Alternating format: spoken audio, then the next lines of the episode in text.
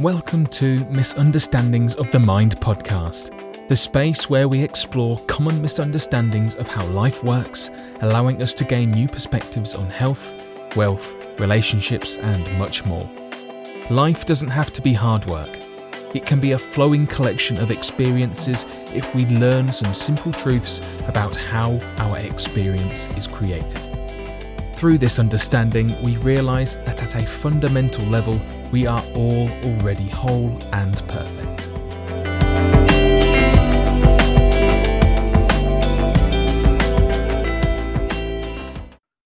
Okay, we're live. Hi, Chip. Welcome to Misunderstandings of the Mind podcast. Nice to see you.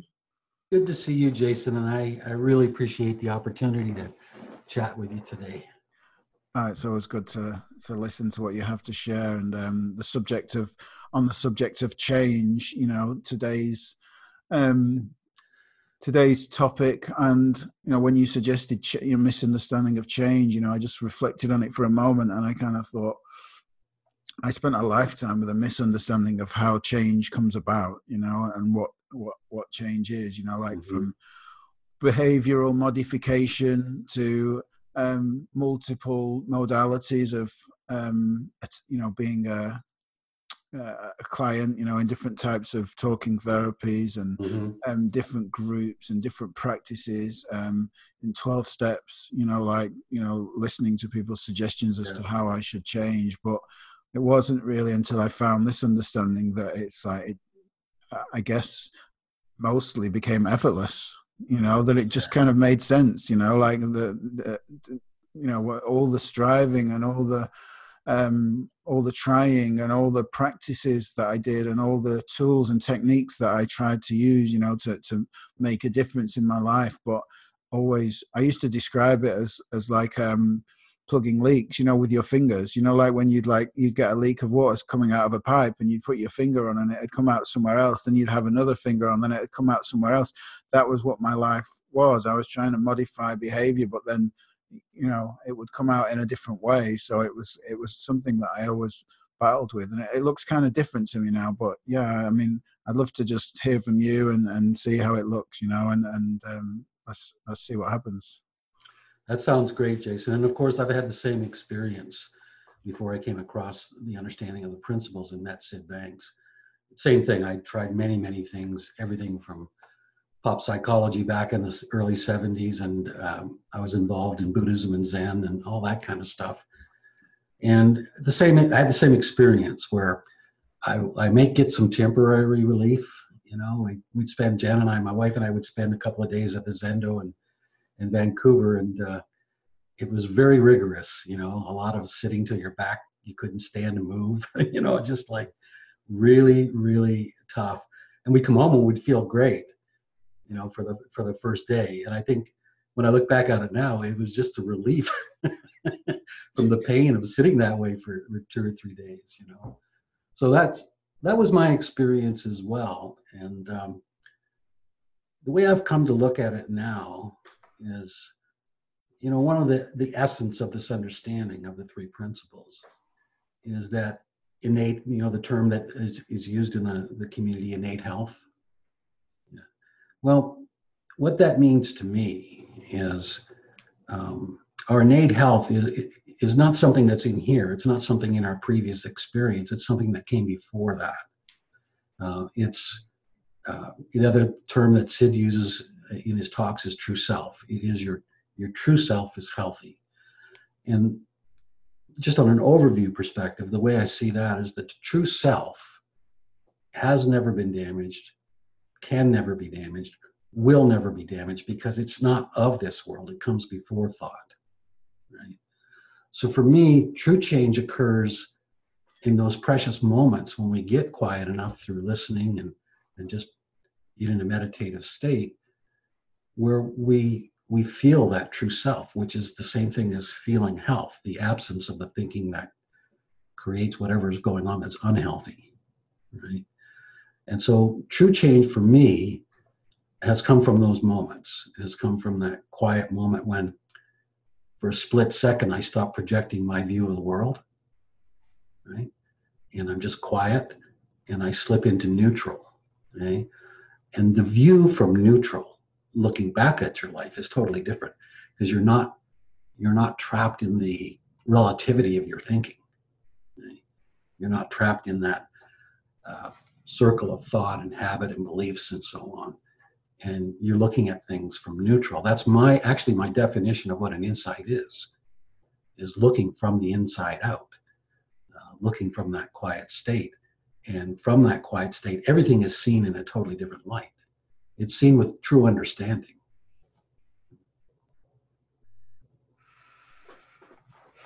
Yeah. Um, I think it wasn't until that I um, saw the the nature of thought, you know, that I was able to to have that space, you know, because to me, as you were talking, you know, what I was what I was reflecting on was um, how noisy my mind was, you know, and not only how noisy it was, but how real that looked to me. Yeah. You know, it was like super noisy, super busy, but that actually looked like my life. I remember like mm. many years ago, like 25 years ago, someone said, um, your life, your life is in your head. And it was kind of like, and, and it didn't mean anything to me at the time, but it stuck with me, you know, but it, it, it, no insights came of that, you know, but it's kind of like, I still remember it to this day. Yeah. And it's like that, you know there's nothing outside of my, outside of me you know like there isn't anything it's just all my my projection and I, and I just didn't see that you know and it was like that what I was thinking my, my my crazy thoughts that went through my mind on a constant basis were what looked like my life and look, looked like I had to change. But like you were saying it wasn't until that sort of started to just drown out and became just noise that was there and irrelevant to to to my true self as you described it. It wasn't you know when i started looking beyond my thinking that i started to have an experience of, of true change that felt like on solid ground you know that, that felt it didn't feel like there was anything i had to maintain or something i had to do. It just felt like oh this kind of looks different now you know? I like the way that you put that because you know i think there are some misunderstandings actually even in the community about change in the sense that we think that the insight is the, the moment of insight is is it and then we think well i see this clearly or i see that clearly which is true but insight is really just the beginning of change it's just the beginning of learning right it's uh, in that quiet state you get that chance to just uh, look at it from neutral right and so there's this, uh, you know, we get this beautiful feeling when we have that insight. And I'd like to talk about that a little bit more later about the feeling. And we think that's it. And then we go back to live life again and we go, oh, here I am again. I'm thinking this again. All right. I'm not, I'm not feeling really happy today. And what we don't see is that we have an insight and then we have to live life again. And it doesn't mean that every habit and every thought that's been counterproductive for you has gone away it means that the light of that insight is now shining on that experience. And that is the learning. Like I can think of a real graphic example for myself. Um, people who know me know that I had quite an experience with my father, who was, you know, pretty in rough shape as a as an alcoholic and an addict. And um, he heard something and changed in the last seven years of his life. And it was, it's to, to this day, I'm still amazed that that actually happened. But after he had this change, this incredible change, I had never introduced him to my kids, other than he saw them when they were babies. So now they're teenagers, young teenagers, and he's had this change. So we decide to go visit him. And so we hop in the car and we drive from Florida up to Canada to go see my dad. And all the way, we're all really excited about it. My kids are just beside themselves about meeting their grandfather for the first time, right? We finally get up to Ontario. We pull up in front of their house, and everybody's been really, you know, looking forward to it. They pile out of the car and I can't get out of the car. And they're already in the house and I'm sitting there in the car and I'm feeling all of these negative feelings and and just fear. I'm feeling fear and, and anxiety and anger and all of it. It's just right there. And then I realized, well, I have to go in the house, you know. And so I walked up to the front door and I opened it. And the scene that was in front of me was my father on his knees hugging my two kids, right? and all that thought just went poof right so even though i'd had this insight about my father and what it meant to me, and it really helped me so much. It, it actually changed my entire personality. I still had to go through that once more to see it. You know, I had to go through, and and I don't know how to say this in, in there's no other way to say it. That was actually an amazing experience. Mm. It was one more time when I thought and felt one way, and in the blink of an eye, it shifted when I walked in that door. And I really got to see in that split second the true power and the true fact of how thought, how compelling thought really is, you know. So each time you have an experience with that, you're poking holes in the illusion. And so those experiences are not necessarily negative, you know, and the fact that we go up and down is not really a negative thing. It's it's the learning, it's lifelong learning from the light of that insight shining on that experience. Yeah, the, the quote that's attributed to Syd, you know, that if people could only learn one thing, not to be afraid of their experience, you know, that alone would change the world. And I was, you know, it was, it, it looks to me that, that my experience doesn't actually change when I have an insight. It's kind of like I still have my experiences, that, yeah. that but like I'm, I'm less um, I'm less them. You know, I'm not the experience anymore. It's kind of like that. I'm I'm more the observer of the experience. That oh look, you know, I'm getting angry again. Or oh look, someone's pissing me off again, or something like that. But it's like, isn't that interesting? You know, ra- rather than like, oh, yeah, you know, a, a completely different. Whereas I was completely connected to the experience before, and it was me, and it looked like it was something I had to fix. That's a lovely way to put it because that really is one of the misunderstandings that's even in the community that um, we we want to feel feel bad because we've had this wonderful insight and now we're back into our thoughts again. I love what that reminded me of that quote of Syd's that we shouldn't be afraid of our experience. Now, that's not to say, I mean, it's a beautiful thing because as we become less afraid of our experience, we're not bound by it as much. We get out of it sooner, mm. right? yeah. and it doesn't come back as often. So over time, there is an experiential part of this that, that creates that knowledge that we can always go home, right? Mm-hmm. That home is always there, and it. Uh, there's an old uh, story of Bill Pettit that I really love. Uh, when he first, Bill will tell anybody that when he first met Syd, even as a psychiatrist, he was deeply depressed, right, and had been for a long time in his life. And after he met Syd, he started having these really positive experiences and he began to see a little bit of his true self and find his health, but he would still go up and down. The way he describes it, though, is that in the beginning, he lived in this house, he lived in this house, this fictional house, um, full of anger and upset and insecurity and fear. And after he met Syd, he got to have this vacation home that he could go where it was really peaceful, right? Yeah. He said over the years, it's flipped around. He lives in his that beautiful vacation home where there's very little of that, but every once in a while he visits the old place, right? And he said he, he distinctly remembers the shift in that balance. And so do I. So do I. I mean, one of the ways I refer to it in my sharing is in a sense we learn to see double. You know, like what I mean by that, you're in it, you know what it is, but in that simple observation and understanding of what it is, you're actually seeing two worlds at once. You're seeing the world of your thinking, you're being affected by it, but you're also seeing what it is, which gives you a much deeper level of faith and you're not as attached to what's going on, so you come out of it sooner. That's the way I see it. Yeah. And and for me, knowing where home is means that when I notice my experience, I'm less usually not always i still have my human moments but like i'm less i'm less um inclined to dig into it and try and an- analyze or you know do some of my old practices or you know, use some tool or technique or do something and and what i find with that is because i know where home is I, you know i i always have a sense of like starting to rev myself up realizing really quickly and going, oh, there's nothing I need to do about this. If I just wait, it'll pass, you know. And it's kind of yeah. like most of the time that kind of you know i'm able to see that you know and that's such a nice way to live because i too have my days when i lose it completely and i get caught up again you know yeah. but rare it gets rarer and rarer and, and it just means that i'm learning something. I may not exactly know what it is but i'm learning something. I'm seeing something at a deeper level.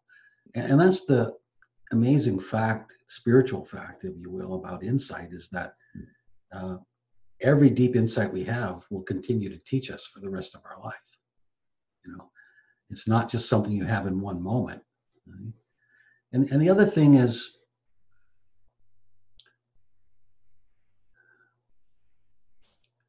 it's really not the content of our insight that's so important. You know like it is like one of the intellectual insights i had in the beginning was i was listening to syd one time and uh, he made his comment which i've heard through many recordings and, and many times when i was with him something along the lines of all insecurity is an illusion created by thought. Now the first time i heard that i got excited but i knew i was only hearing it in my head but even that, it, it stirred a level of curiosity because I remember thinking, first time I heard that, on an intellectual level, I remember thinking if that was only 20% true or something like that, my life would be really different. Because as much as my insecurity was expressed in aggression and anger, right, I knew it was insecurity. And so when he said that, it, it really it got me on an intellectual level, which it's not that that's without value because what started to happen after that is I would be in a certain situation, I would get the feeling of insecurity, my thinking would start coming in, right? But I would also see that there was nothing, absolutely nothing in the environment to be afraid of. So I began to kind of see it. And then finally, in a really quiet moment, I saw it at a deeper level. Right? But that intellectual part wasn't without value you know it, it brought up a level of curiosity and and had me look a little bit deeper at that at that simple spiritual fact that uh, insecurity is an illusion created by thought. Yeah.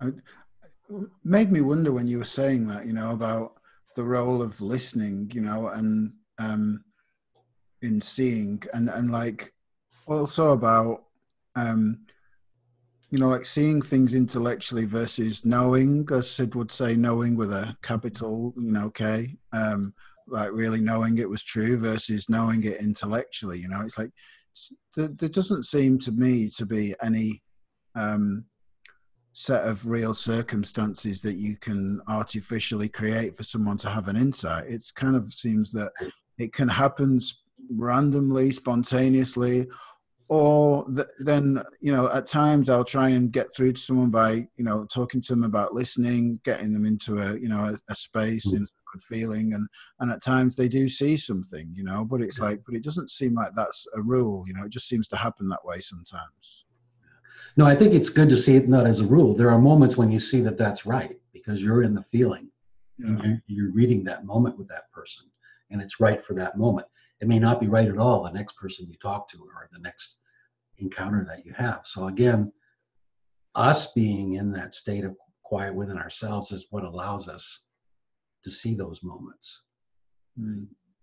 And um, it, it's true, you can't make anybody see anything, but the, the most fundamental part of service, in my view, is that, as Syd would say, don't talk to the mask, talk to the soul behind the mask.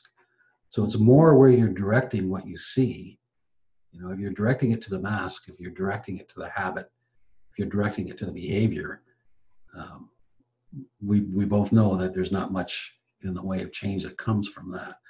On the other hand, if you're really talking to that soul, like take the statement, all insecurity is an illusion created by thought. Now you could say that trying to get somebody to see something, right? And it may help them a little bit, you know. But if you're really in that that high level of rapport and the feelings right and you say that there's a chance of that really getting under the radar. To where that person hears it for themselves. They don't hear it from you at that point. Yeah. They hear it from within. They, it's something they already know. Yeah, and it has a real different impact, right, on on people at that level. You know, it's kind of like at one point it's it's a good idea, and at the other it's kind of life changing. Absolutely, absolutely, and there's kind of a place for both. I mean, sometimes when you start with people, uh, you know, the blatant example I would give is if I come across somebody banging their head on a cement wall, I might intellectually say to them, you know, I don't think that's a good idea. Sit down for a minute, right? Yeah. But that's not where the cure is. You know, the cure is helping them get out of that busy mind to that quiet so they see that for themselves. And I think that's essentially the difference right there. So, I mean, in, in my work with people, there are practical moments when I'll suggest, I can remember recently just suggesting that uh, somebody who was struggling with arguing with their partner, that and I, I just I couldn't see anything else other than intellectually say, just the next time, see if you can take a walk and, and let it go. Now that's intellectual, you know, that's there's not right. a deep learning in that. but it did help to quiet things down in the household so that next time we talked, we could go deeper. Now again, you can't plan that. That's not right for everybody because I just feel in the moment I was feeling that that was the right thing and we were in a good rapport and it paid off. You know, it really did help. Mm. So it's it's again, it's being in that feeling.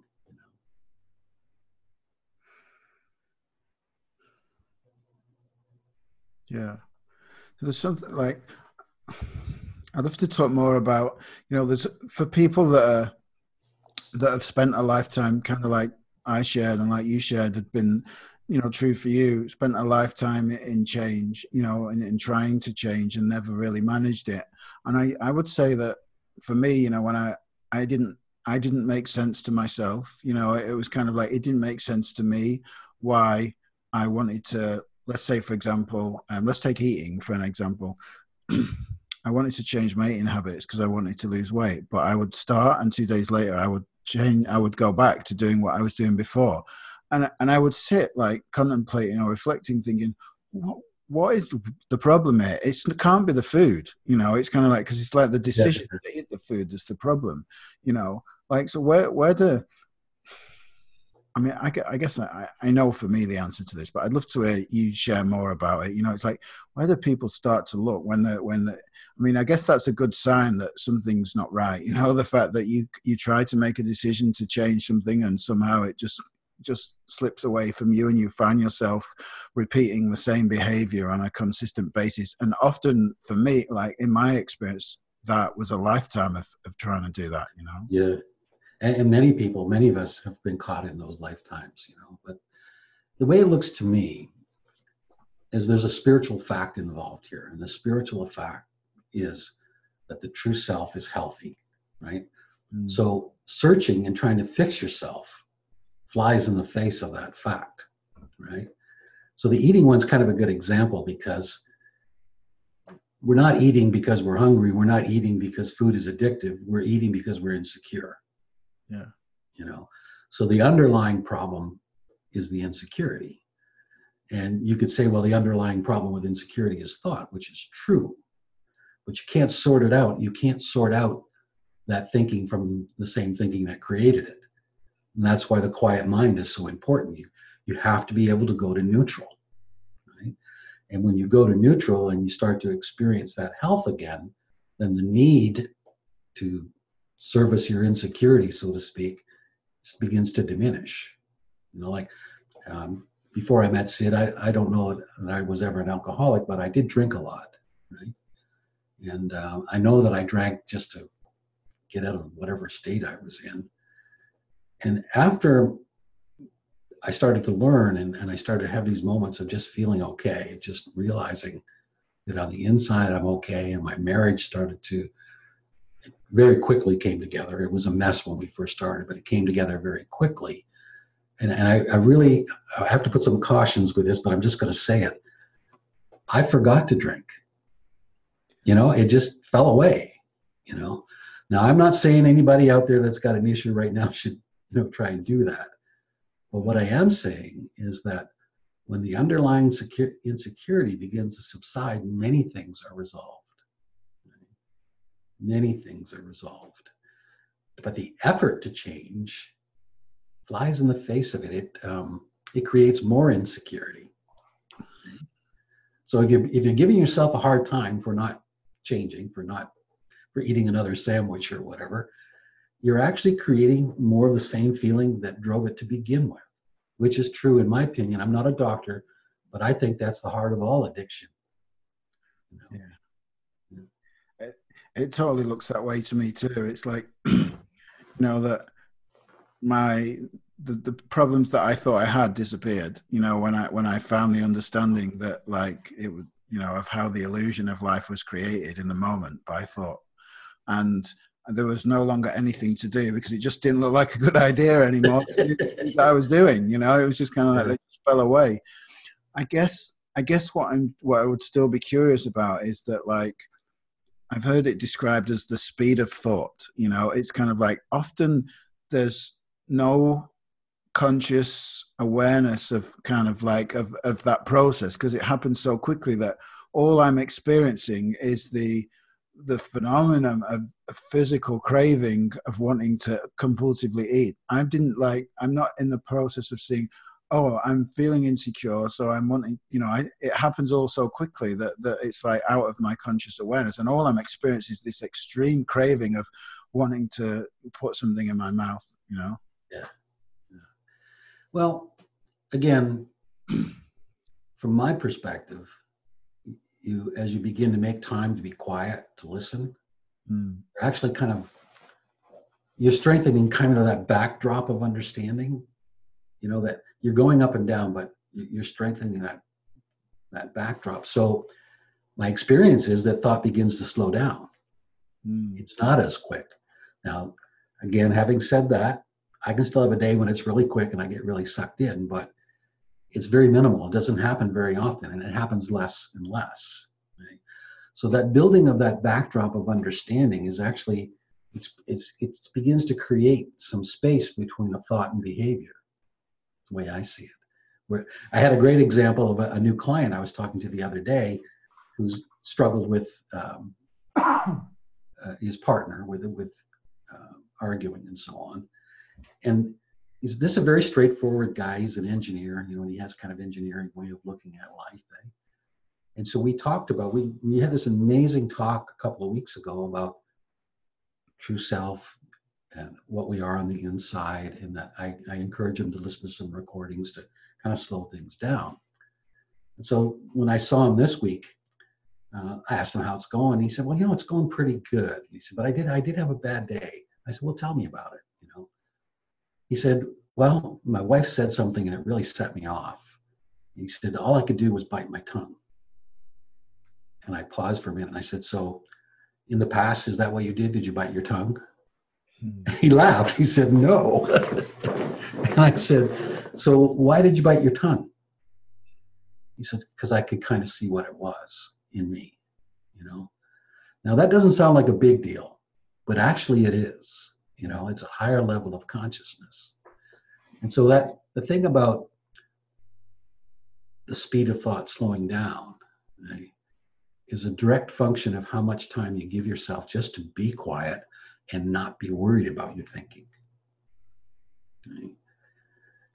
To be in that space where you know you just have gratitude for for consciousness, just to be alive. And the more we do that, the more we experience that gratitude for being conscious, the more space we have between our thinking and our behavior. That's the way it looks to me. You know? And if I have those days when that doesn't work and I'm in my thinking, I've learned to be kinder to myself about that because I've learned that being kinder to myself about that shortens the duration and, and makes it different the next time. And by being kind to myself, I just mean accepting my humanity. You know, like Syd said, not being afraid of your thinking. That's really what he was talking about. Is you know, we look for this new understanding, we look for this lovely feeling, but part of what we need to learn to do that is to have a certain level of acceptance for our humanity, for the fact that we think, for the fact that we have habits in our thinking. And it's it's really interesting because to some degree, the more we fight it, the worse it gets. Mm. Yeah. Yeah, that looks true to me for sure. Yeah. I, I guess I guess I'm still a little curious, and I have a question for you because I know that you've been around this understanding for a long time. Is that have you found that you know the longer time you've spent looking in this direction that the, that that's how it works you know that you're less um, susceptible maybe is the right word to just falling into the action before you've actually seen you know the process of what's going on? Or or is that always the same? I mean i i, I mean i'm just curious. Yeah. No it's definitely changed over the years jason. Definitely changed. Yeah. You know, i remember going to syd about maybe two years after i met him I, I don't really recall for sure maybe three years i had a really bad couple of days and i was really out of it you know. and I, I, I went and complained to him. I said, you know, I actually feel worse than before I met you today. He laughed. I said, well, it's not funny, you know. He laughed some more. He said, no, he says, you think you feel worse. You're not really remembering how you felt before you had understanding, right? He said, in fact, the only reason it really feels worse is that you have something to compare it to. Hmm positive experience to compare it to. So in that sense, it did feel worse. And it, for some reason, that struck me as funny, and I started to chuckle along with him. We had a really good laugh. But over the years, it just gets better and better. You know, like I've been married for 50 years, and this is the best year of our marriage yeah. by a long shot. Right? And I don't think too many people can say that. I mean, I know there are people who can, but that's the honest assessment of my marriage and my relationship and my life right now. It's the best part of my life. I'm over 70 and I'm experiencing the best part of my life. And that's because progressively through the years, that learning has come home more and more. And, you know, the spiritual reality within used to be something that I, I aspired to, that I wanted to find, that I wanted to get. But as time goes by and I've had more and more learning and more and more beautiful experiences, I actually see that mostly as the real world now, and the other as the imaginary world.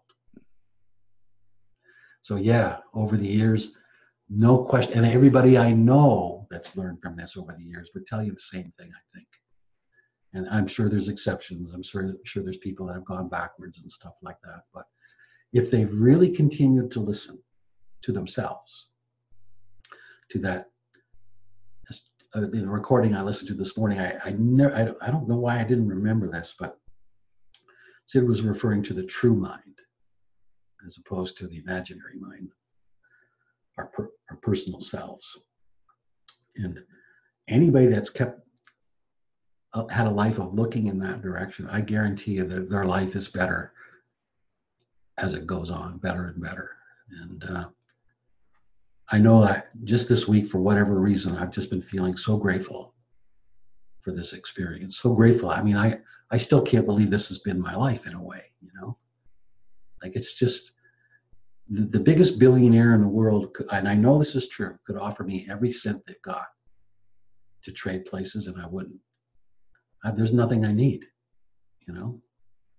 And so I know that's kind of a strong statement, but that's the way I feel about it is and if I could talk to you in 20 years, I got a feeling you would pretty much tell me the same thing with a lot of great gratitude in your heart. You know, so at first we feel this great gratitude when we first learn because we see things drop away and it feels really dramatic, right? Mm. And then later on, as as I see it, it just becomes such a integral part of your experience, this learning and this growing, that it doesn't seem to be as big a deal, but it is you know? And so you end up at, like myself at 70 years old and 50 years of marriage feeling just really grateful you know? So anybody that's listening the beginning of this journey is exciting but it takes you to a place that just guarantees a better life in my view yeah wow. There's one of the things you always say to me and that's there's no one more spiritual than you. You know you've said that to me a few times and it's like and i guess i wonder you know that you've been around you know this conversation and sharing this understanding for a long time. It's kind of like do you think that once people have a, an experience of seeing the truth of who we really are and, and how our reality is created, that's something that's beneficial or it doesn't really matter? Oh, I think it's beneficial, of course. Um, and it doesn't matter in this sense, okay? We're, we're talking kind of like two different worlds here. Yeah. In, in the sense that I know that every single person has this wisdom within them. We are all the same. In that sense, it doesn't matter, right? But when I watch people actually become aware of that and their consciousness about it rise, and I see the beauty that it brings to their lives, then I know that discovering it and growing in it is just the most amazing gift I can imagine. You know, like there's nothing in my life that has had a bigger impact. And so you could say that before I met Syd Banks, I had all that wisdom, you hmm. know, but I wasn't accessing it, you know. And uh, yeah, there's no doubt in my mind when somebody comes across this that it changes the quality of their life, the quality of their thinking, the quality of their experience. They look at life from a higher level of consciousness.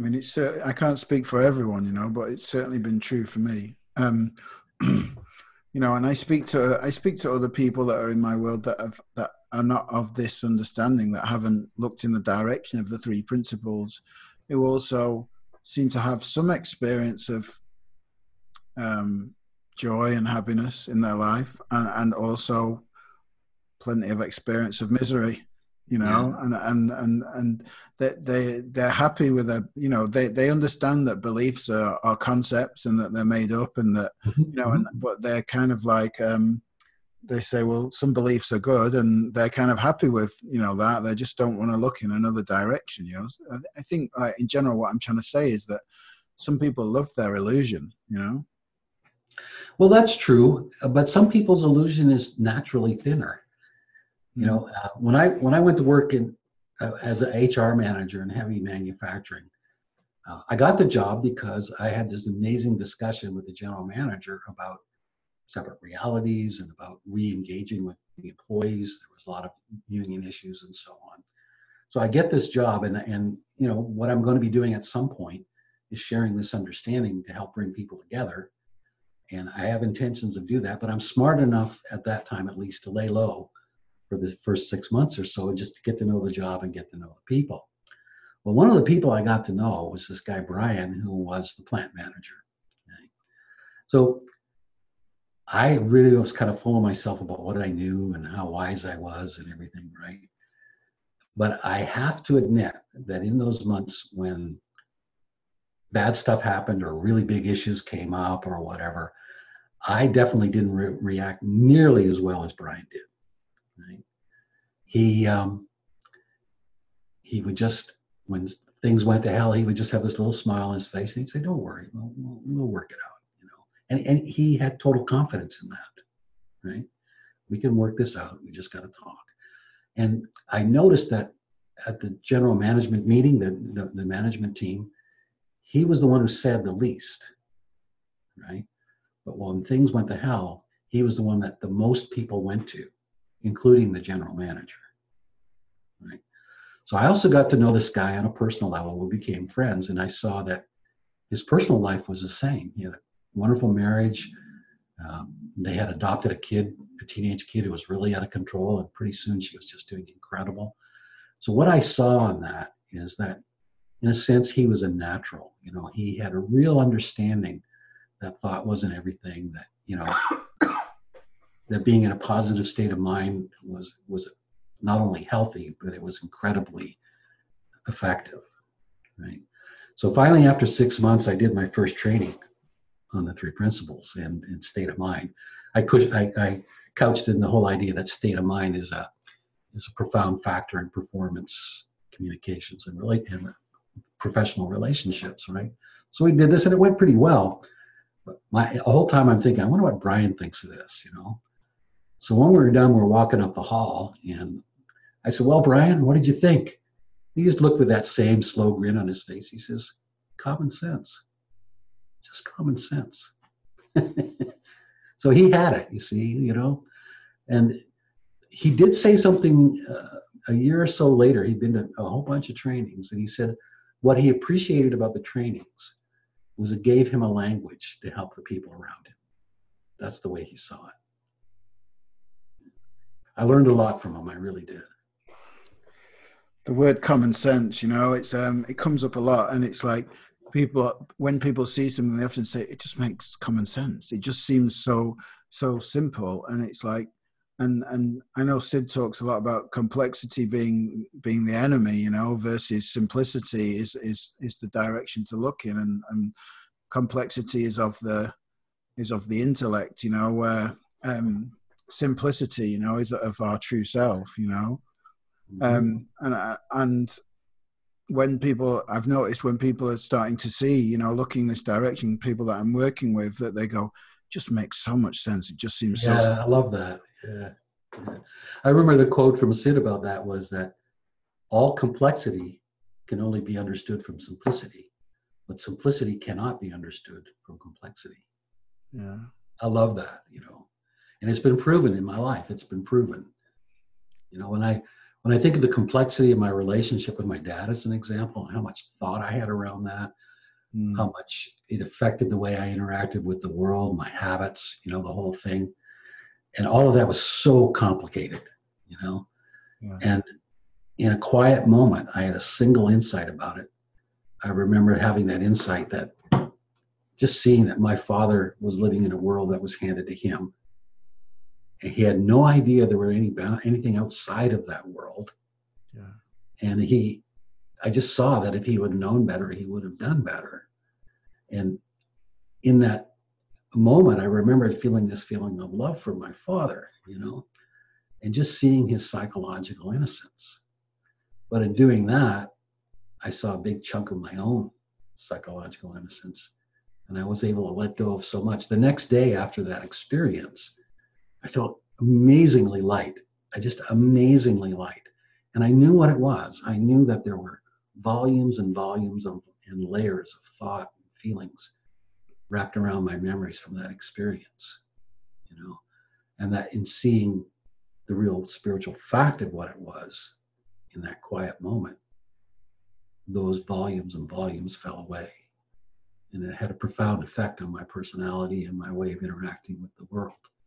So again, that that's such a simple thought to see that that soul was just a lost soul, an innocent, psychologically innocent person. I mean, not that you would put up with the behavior. That's that's a separate subject, right? Mm. But to see it in such a simple focus that allows so much of that other thought that's been going on for years in me just to fall away. I think that's such a big thing for anyone struggling because you know, in my experience of the people I've worked with, especially people with addictions, they carry around so much resentment, you know, because they, they can't understand. and, and, me too, even with my own my own family, you know, at the time, it's kind of like, and, and I had that same similar insight to you, where I just thought, oh, you know, they're doing the best they can. You know, yeah. it's kind of like it, it, this is how the world looks to them versus this is how it looks to me. But I find with you know people carry around, um, you know, what what we call justified resentments. You know, it's kind of like where it feels they feel mm-hmm. right about the fact that so if somebody hadn't done a certain thing, they wouldn't be feeling the sense of resentment. And just seeing that psychological innocence that you talked about is like, like you said, it's like you would feel lighter because it's like lifting the weight of the world off your shoulders, just freeing you from from that experience of not being able to see how someone else's reality is. You know. Yeah. I like that you use the word free because that experience became the definition of freedom for me. Freedom from that whole world of thought, you know, freedom to not take other people's stuff personally, you know, to see that innocence. It's just, you can see what kind of a relationship that the kind of forgiveness has to a quiet mind. It's, it's basic math, really.